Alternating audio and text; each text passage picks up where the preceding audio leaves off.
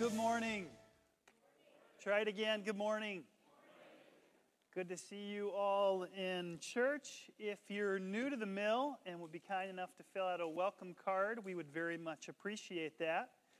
You can go to the mill.church slash welcome on your smartphone, the mill.church slash welcome.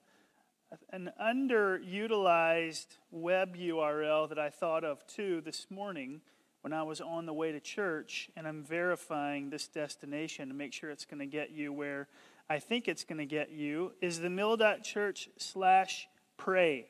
The mill.church slash pray. You can submit a prayer request there at any point. Our staff prays over our church requests. They come to us in a variety of different ways voicemails, text messages. Uh, but we do pray over you regularly, as do our elders. So I want to encourage you, the mill.church slash pray. It's an underutilized uh, resource. If you're new and would be kind enough to fill out a welcome card, it'd be great to get to know you a little better. You can do that. I've already said this, haven't I? At the mill.church slash welcome, or you can do it on hard copy at the back. A couple more announcements before we get going. Thrivent Workshop is coming up in two weeks. So if you're interested in the, I would say, what should we call them? Basics or fundamentals of personal finance. Nate is at the back. Nate Heeg, he played drums this morning. He's going to be doing this course on November the 14th during our second service. So, theoretically, two weeks from today, you could attend in the first service and you could sit during the second service in the Commons area and take in a course put on by Thrivent. This will be one of four courses. We'll give you the topic of each one, but this is kind of an introductory level into personal finance. So take advantage of that. If you will, you can sign up at the mill.church slash events. Also of importance is Thanksgiving is right around the corner. This is the last day of October, believe it or not. We're almost into November. So, one, if you would be eating alone on Thanksgiving Sunday, or I almost said Thanksgiving Sunday, Thanksgiving Day, you can come here this year for a nice warm meal. So we want to make you aware of that. Andy Savaikas and his family are putting on this event. Wave at me, Andy. Andy uh, has, has been in ownership and management over a number of grocery stores over the last couple of decades. He and his family own and operate Stratford Family Foods in Stratford, and they've catered a lot in this area. And they're going to be working with our volunteers on Thanksgiving Day to put on a meal for people who would be eating alone in the community. Uh, you may say, What do you mean? I'm going to be at my family's. Who would volunteer on Thanksgiving Day? Well, believe it or not, without us even asking, we already have about five or six volunteers who have came to us and said, Hey, my family's out of town. I would love to serve on Thanksgiving Day. Would you put me down? So, uh, if you're interested in helping or eating, just know that that event is available to you. Last but not least, next week uh, is November the 7th, next Sunday, and we're going to be doing something a little different with our kids starting next Sunday and in perpetuity. So, if you have uh, elementary age kids, and to us, that class means basically kindergarten to fifth grade, kindergarten to fifth grade. We're going to check those kids in along with the littles, along with nursery, and along with our preschool class. But then we're going to ask that parents bring them inside the sanctuary with you for the worship songs only. So if you have an elementary student, uh, bring them, check them in, bring them in, and at the end of this time, at about now, I will say, the kids can be dis- dismissed to learn uh, over here in the kids' wing, the elementary students. Does that make sense? So, this is, uh, I was blessed last week to lead worship and look out and see my three oldest closing their eyes and entering into worship with the rest of us. This is the goal, right? These kids are going to be into junior high shortly.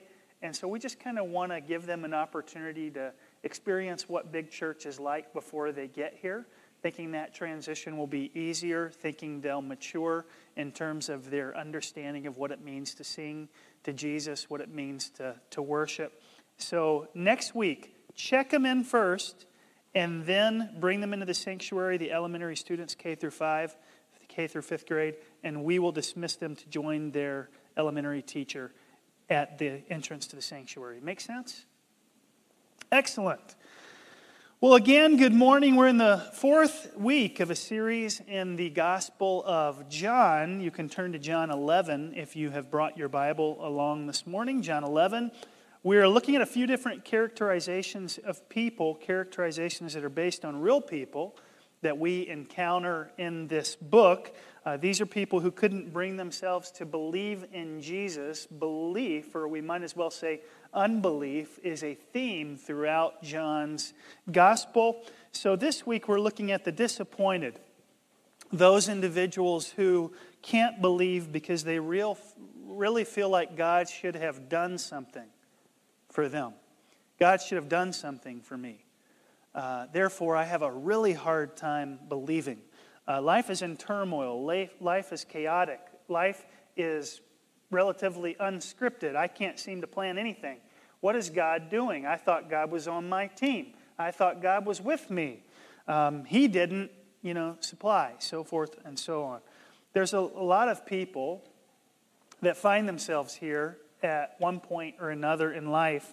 Uh, Ted Turner, the media mogul, creator of CNN and TBS, is a multi billionaire. He is among the disappointed. Uh, he um, was a very religiously committed uh, junior hire. Uh, he was in the youth group. He wanted to be a missionary.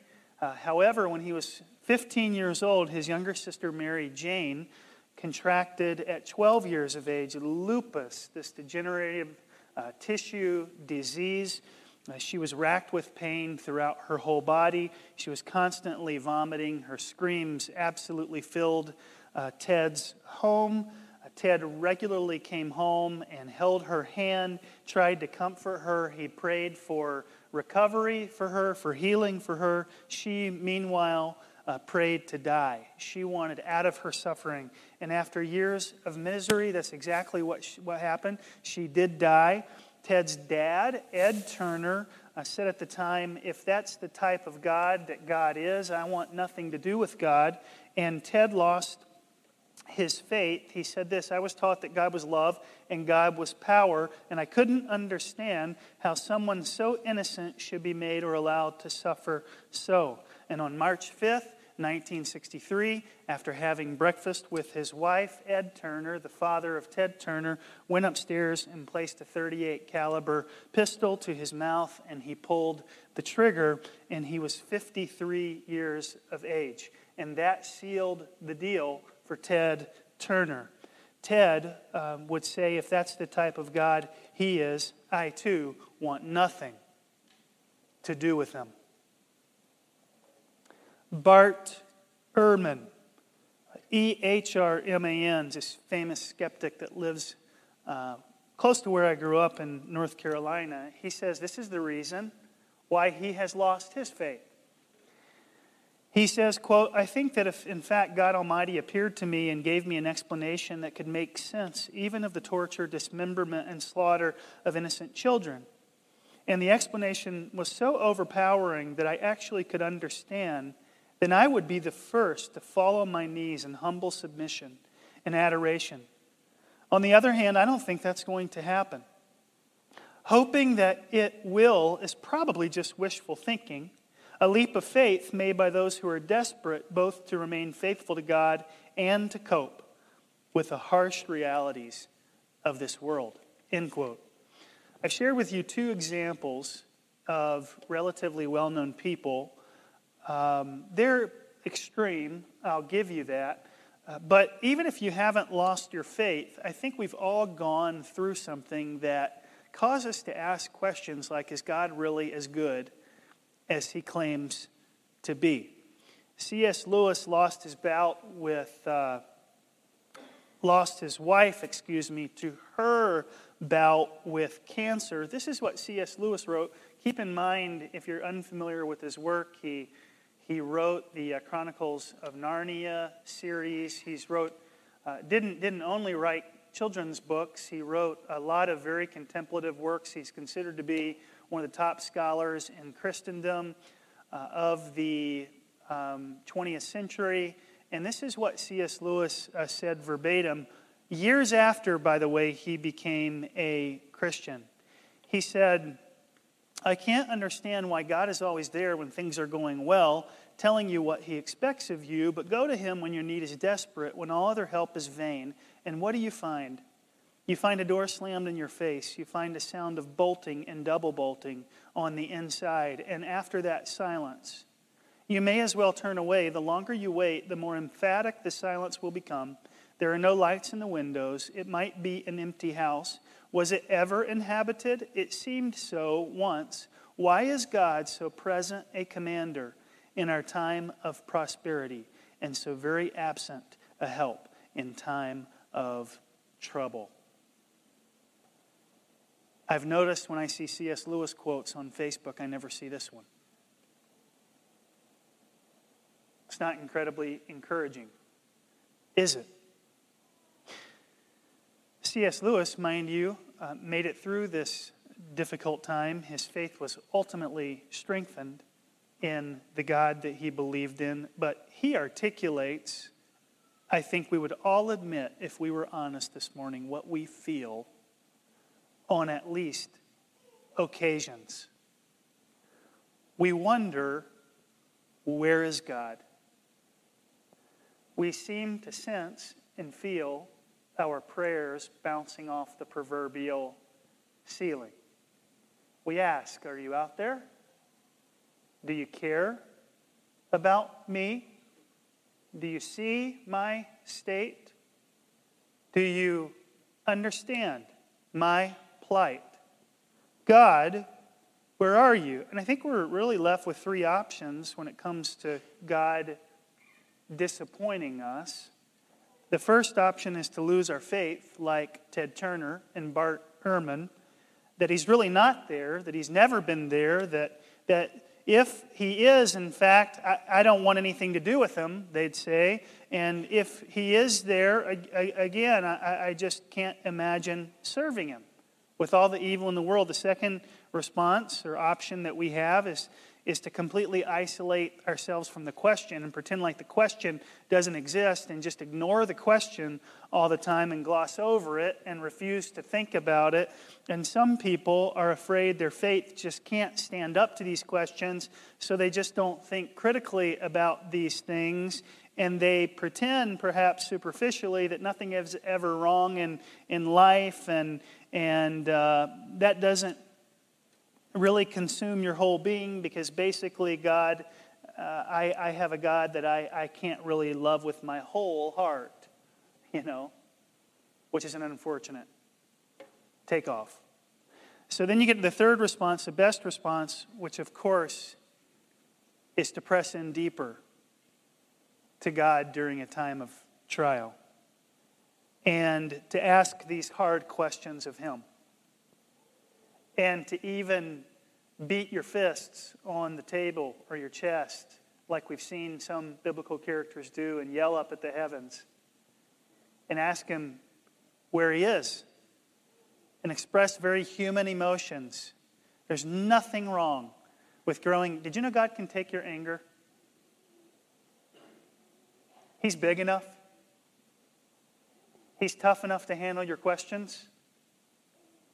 Um, we see Old Testament character in particular, after Old Testament char- character, really just reckoning, having it out with God. Not, not in a necessarily disrespectful or insincere way, but in a true, raw, gut level kind of expression.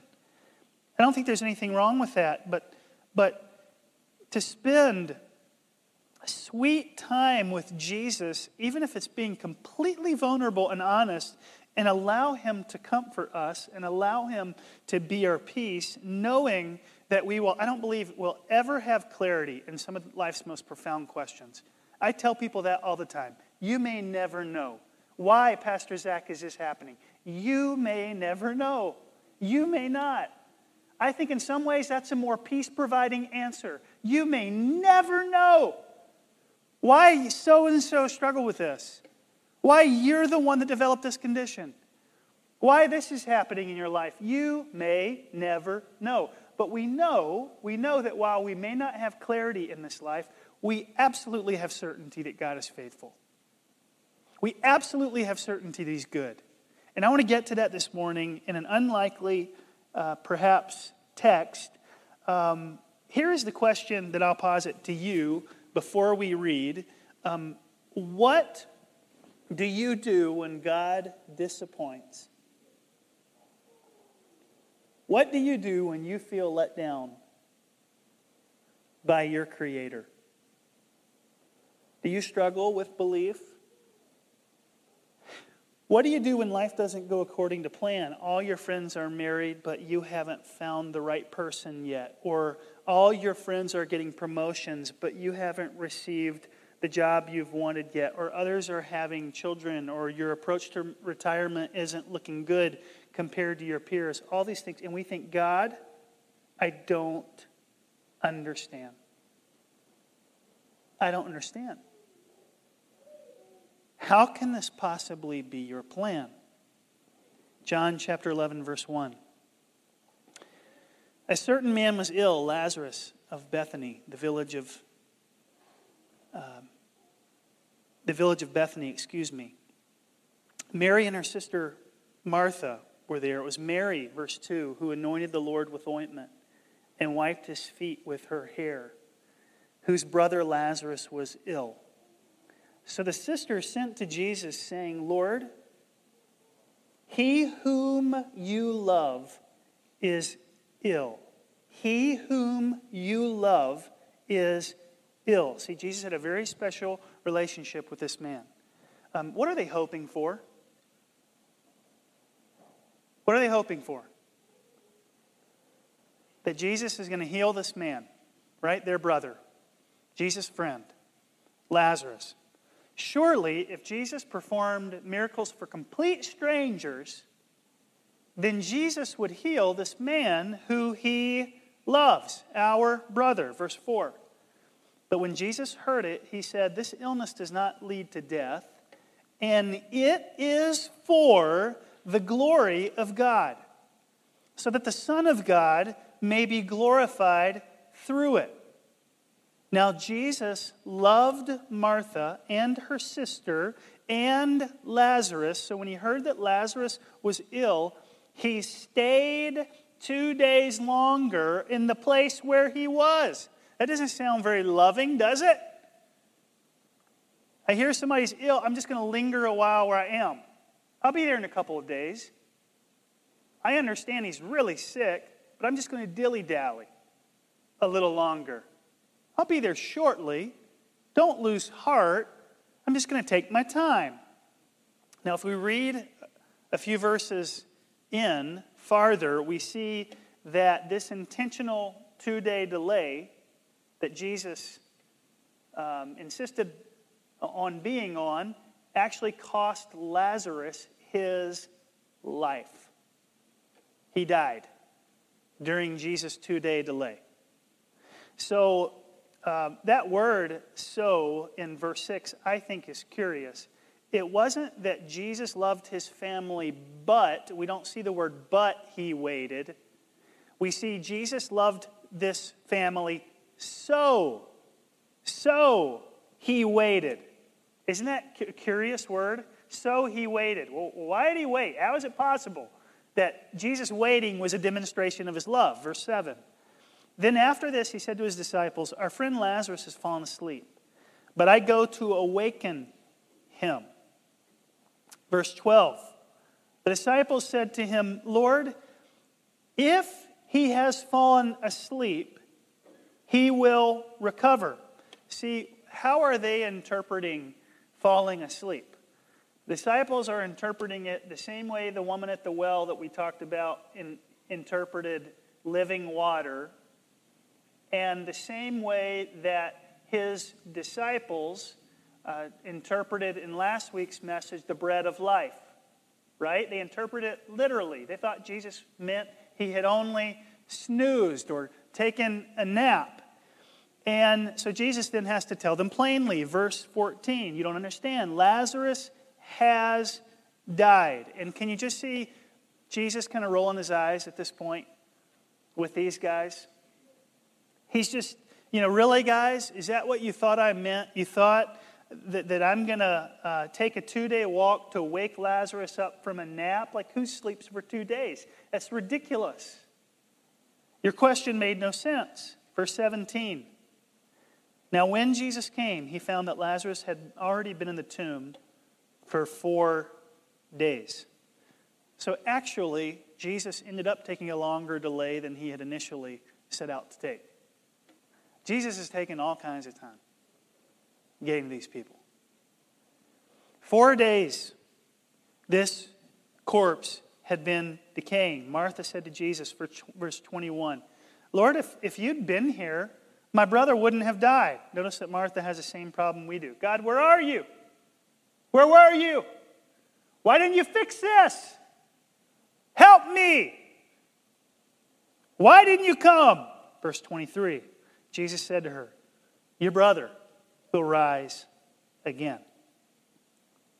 Verse 24, Martha interprets it literally, but in regard to the second coming of Jesus.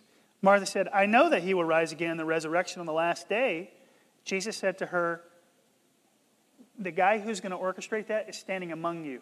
He says, I am the resurrection and the life. Whoever believes in me, though he dies, he shall yet live. And everyone who lives and believes in me shall never die. Do you believe this? Do you believe this? And she says, Yes, verse 27. I believe you are the Christ, the Son of God. And when she said this, she went and called her sister Mary, saying in private, The teacher is here, and he's calling for you. And when Mary heard it, she rose quickly and she went to meet Jesus. Verse 32. Now, when Mary came to where Jesus was and saw him, she fell at his feet, saying to him, Lord, if you had only been here. We know you can heal the sick, but we don't trust that you can heal, rise uh, someone up from death, right? If only you had been here. My goodness, you're late. If only you'd been here, my brother wouldn't have died. When Jesus saw her weeping, when Jesus saw her weeping, he was deeply moved in his spirit and greatly troubled. And he said, Where have you laid him? Where have you laid him? And they said to him, Lord, come and see. And Jesus wept. Everybody say, Jesus wept. Shortest verse in all the Bible. Jesus wept. Let's look at how Jesus responded to these two sisters in their need, okay? Because he does it a little differently per sister. So, because Mary and Martha made this statement, Lord, if you'd been here, my brother would not have died. Um, I want you to see how they respond in different ways.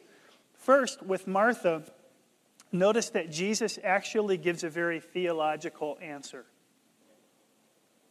He has a Bible class. He says, I am the resurrection and the life. Okay, he's teaching theology. He, you know, the one who believes in me will truly never die. Is he helping Lazarus in that moment?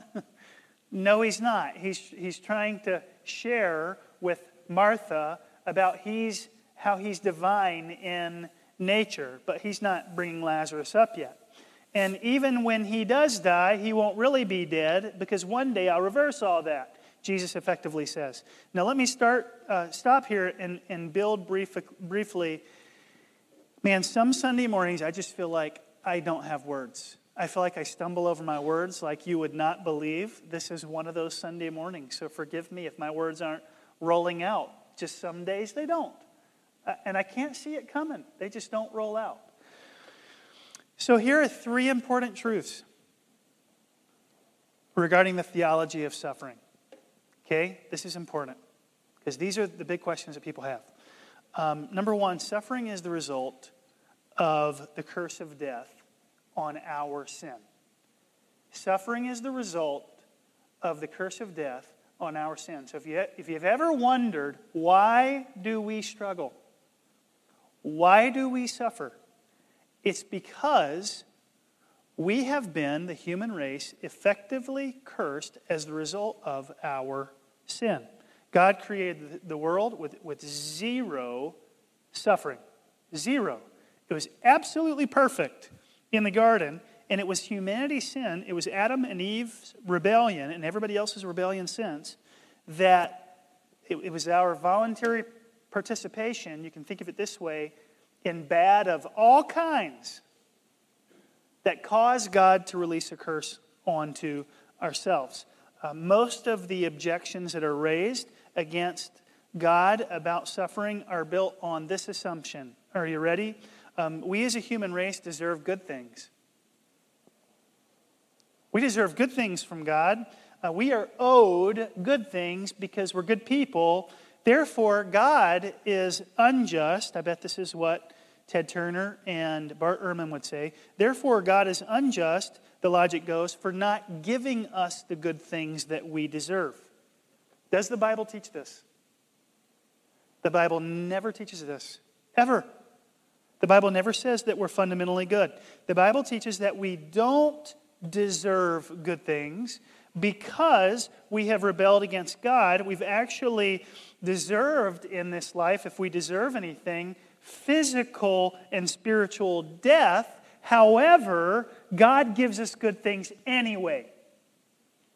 God gives us good things though we, we are undeserving. We call that grace. This includes God's common grace, as it were, that both the believer and the unbeliever enjoy. Things like sunshine, things like seasons, things like plants, things like animals. And the fact that God has given us all of this time to repent and steer away from our rebellion and obstinance and back towards Him, He's given us 76 years, gentlemen, on average to turn back to Himself. Ladies, He's given you 81 years on average to turn back to Himself. That is unspeakable grace. That's what the Bible teaches. So the Bible really doesn't wrestle with what we wrestle with. We wrestle with the problem of evil so much the Bible doesn't teach that we deserve good. Rather, the Bible marvels at God's amazing grace. How benevolent is God to give us what we don't deserve? In other words, instead of asking, why me during the bad years, the Christian should be asking, why not me during all the good years? Instead of asking, asking, why me during the bad years, Christians should be asking, why not me? I'm undeserving during all the good years. So, as sinners, to put God on some kind of trial for our suffering as if he were unjust and we're the ones who are compassionate and think, think things should go better, this is what the Jewish people call chutzpah which they define as a guy who kills his own mother. A guy kills his mother and then asks the court to treat him more favorably because he's an orphan. See, but I'm an orphan, you ought to give me a lighter sentence. Right? That, that doesn't make any sense.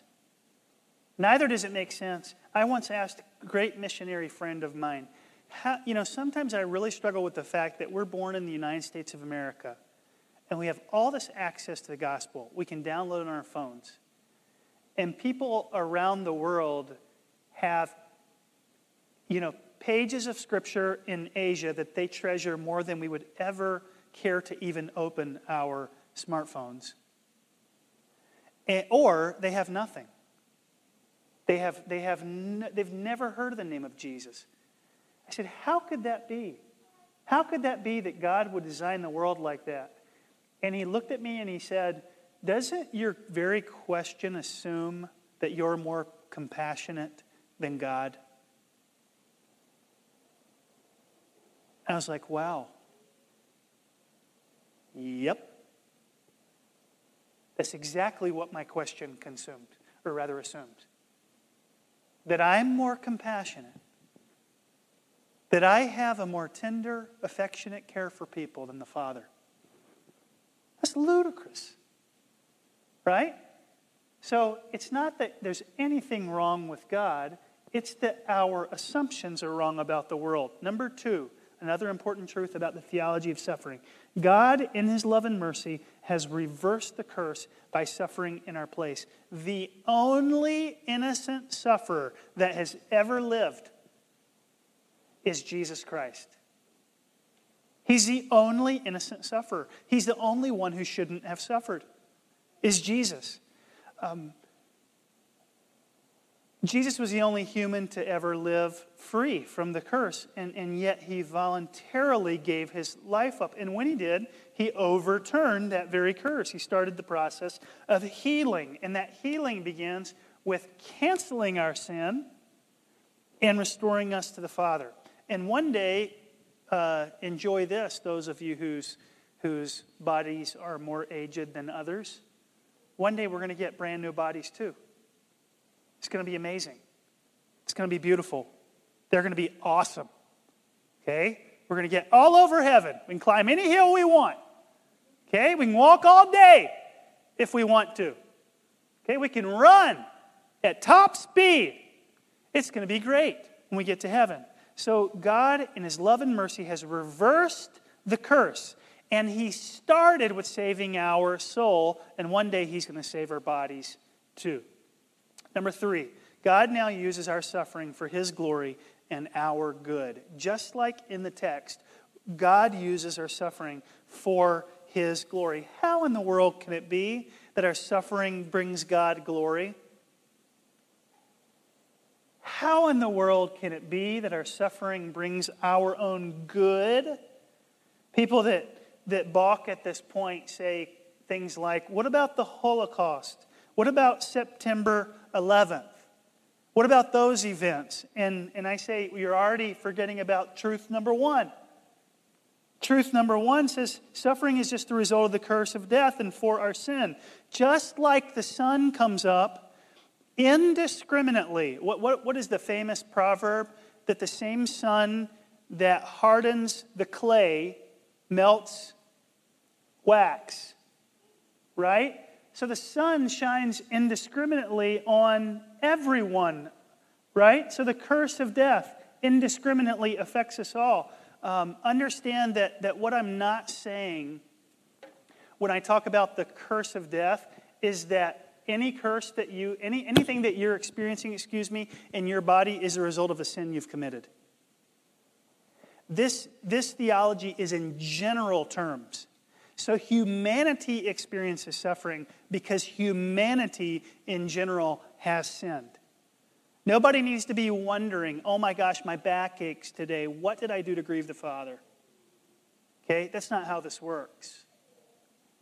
But in general, we're cursed and yet he uses it for his glory. Okay? Isn't it fair to say that we're all under the same curse? We can't even say that the curse is unfair because we're all under it. Isn't it true that Lazarus himself was under the curse? I mean, didn't he later die a natural death without being resurrected another time? Even Lazarus experienced death. So, the, so for the believer, God is, is taking away the sting of death by offering us uh, forgiveness in this life. This is why the Apostle Paul says, All things work together for good. Uh, Romans 8 28, God works all things according to the counsel of his will. Ephesians 1 11, uh, so that we would resound to the praise of his glory. Do you remember when Joseph uh, could say to those who had committed grave injustices against him in Genesis 50. What you meant for evil, God repurposed for good. Okay? So that's how God gets glory. Now, let me show you how this plays out in the story, and I'm almost done. In it, you're going to see a pattern for all suffering. Verse 38 Then Jesus, deeply moved again, came to the tomb. It was a cave, and a stone lay against it. And Jesus said, Take away the stone. And Martha, the sister of the dead man, said to Jesus, Lord, by this time there will be an odor, for he's been dead four days. Is it hot or cold in this climate? It's very hot. Okay, this is going to be nasty, Jesus. This is going to have a, a big stench, Jesus. And Jesus said to her, Did I not tell you that if you believed, you would see the glory of God? Verse 41 So they took away the stone, and Jesus lifted up his eyes, and Jesus said, Father, I thank you that you have heard me. I knew that you always hear me, but I said this on account of the people standing around, that they may believe that you sent me. And when he had said these things, he cried out with a loud voice, Lazarus, come out! Verse 44 The man who had died came out, his hands and feet bound with linen strips, his face wrapped with a cloth, his hands and feet bound with linen strips. I mean, what do you think that looked like with him coming out? Like hopping like he was in a sack race or, or something? Hmm, hmm, hmm. His hands and feet were still bound. Did he roll out of there? I mean, how did this, how did this work, right? And Jesus said, unbind him and let him go.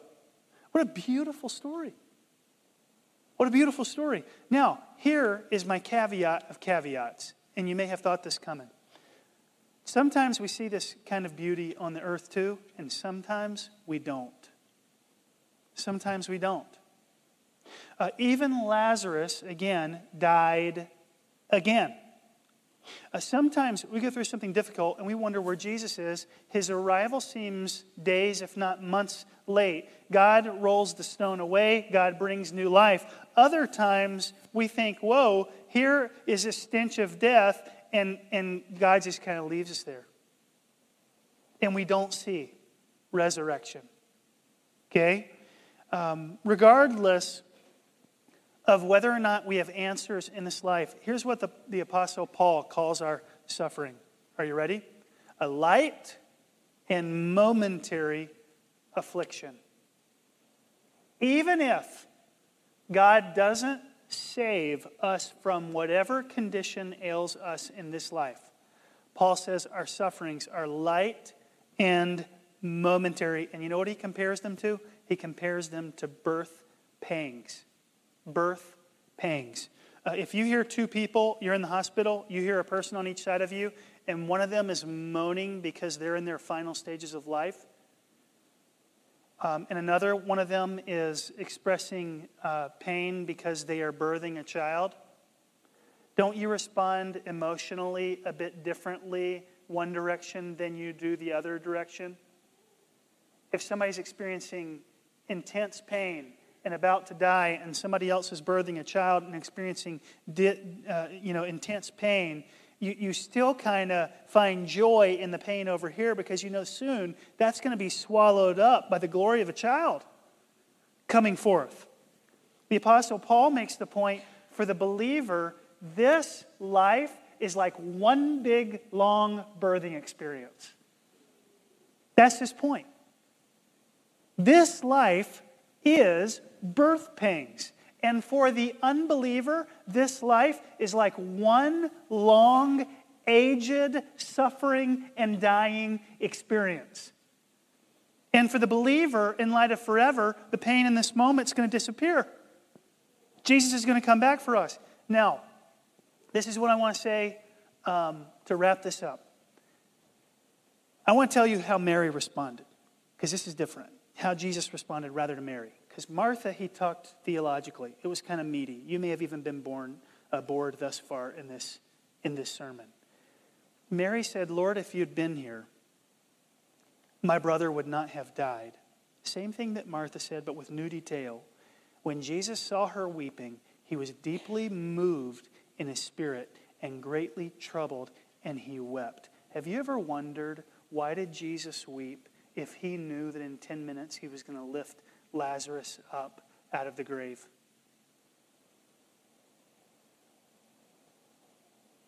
Why did Jesus weep? Jesus is giving a picture of how he responds to our suffering. Are you suffering today? Even though Jesus knows your pain is temporary, it's not some kind of cold knowing where Jesus says, Toughen up, buttercup. Figure it out.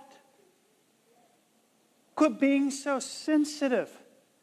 No, in being human, Jesus understands what suffering feels like, and he weeps with us. Do you know how to know when a friend of yours loves you? Have you ever had a friend weep with you? That's like a telltale sign that your friend cares about you. A, a, day to God, the Bible says, is, a thou, is like a thousand years. Ten minutes to Jesus that he was waiting to raise Lazarus from death when he's over here weeping with Mary is not all that much different than 10,000 minutes, and yet Jesus can see most clearly how temporary her suffering is, and he still engages in her suffering with her. He weeps with her. What a friend we have in Jesus. I mean, that he's willing to weep with us. The gospel even tells us there's another time where Jesus wept, and it's in the Garden of Gethsemane. You may remember this. And Jesus would weep with such great anguish that he would, uh, I forget the name of the uh, medical condition, but Jesus would weep with, with such anguish that he would sweat drops of blood. Drops of blood would come out of his pores. His capillaries in his face were bursting. Okay? And uh, nobody would respond to Jesus. I mean, his friends fell asleep. He told them to stay awake and pray. They fell asleep. God turned his back on Jesus. And, and we often look over the fact that Jesus died on a cross uh, a much larger and more daunting than that one, friendless and godless.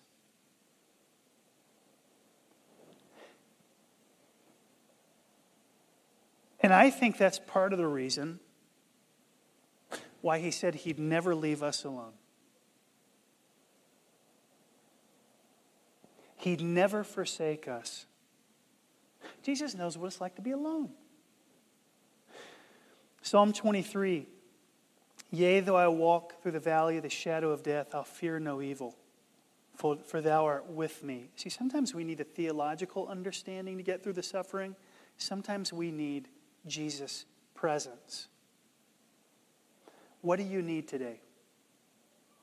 What if Jesus appeared to you and told you this morning in person, This is for my glory?